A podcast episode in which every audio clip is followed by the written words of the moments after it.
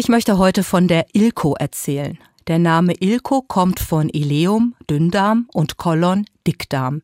Die Selbsthilfegruppe Ilko unterstützt Menschen mit künstlichem Darmausgang, einem Stoma oder an Darmkrebs Erkrankte. Die Ilko bietet Fachwissen, Gruppentreffen, digitale Foren und einen besonderen Besuchsdienst. Betroffene gehen in Akutkrankenhäuser und Reha-Kliniken zu Menschen, die mit einem Stoma zurechtkommen müssen.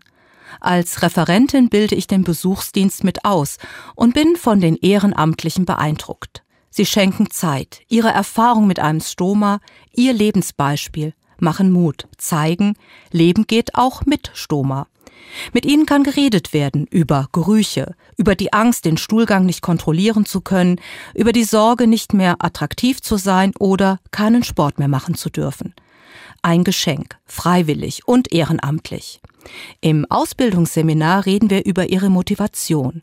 Sie sind für andere da aus Dankbarkeit, weil sie eine schwere Krankheit überstanden haben und gut begleitet wurden. Am Ende des letzten Kurses bekamen alle Teilnehmenden ein buntes Sorgenwürmchen, das die Schwester der Seminarleiterin gehäkelt hat.